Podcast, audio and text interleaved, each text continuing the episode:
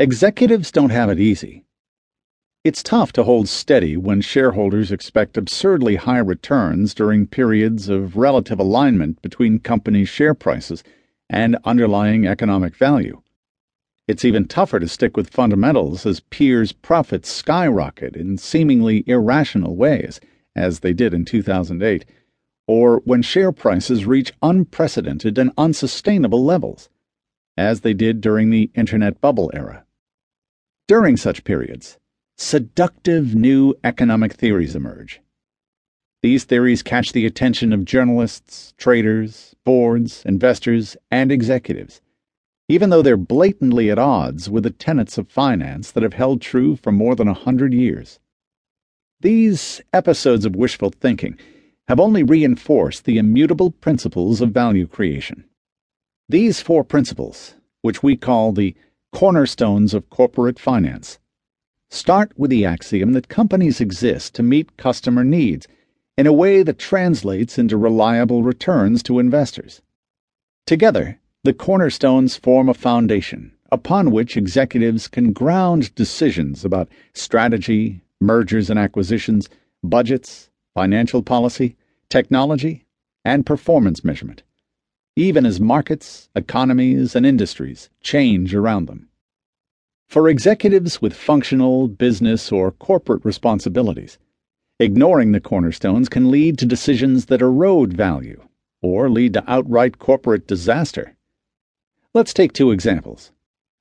First, leverage.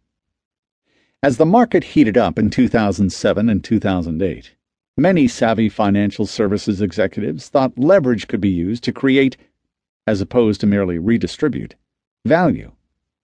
That misconception clashes with the cornerstones. Leverage is a quick way to manufacture accounting profits, but it doesn't add real value to the company or the economy because it merely rearranges claims on cash flow and increases risk. Second, volatility. Some say companies are better valued when they deliver steady, predictable earnings growth. That, too, is an assumption that doesn't emerge from the cornerstones. The truth is that the most sophisticated investors, the ones who should matter most to executives, expect some earnings volatility, if only as recognition of changing economic dynamics beyond any one company's control. Related is a belief that earnings per share guidance and the significant executive time consumed by managing guidance is valued by investors even though empirical evidence clearly shows otherwise. Compounding the misconceptions are apparent disconnects in how financial performance reflects economic theory and empirical data. These disconnects can cloud top management judgments about business strategies and investment cases. Basic economics suggests, for example, that above cost of capital returns will be competed away.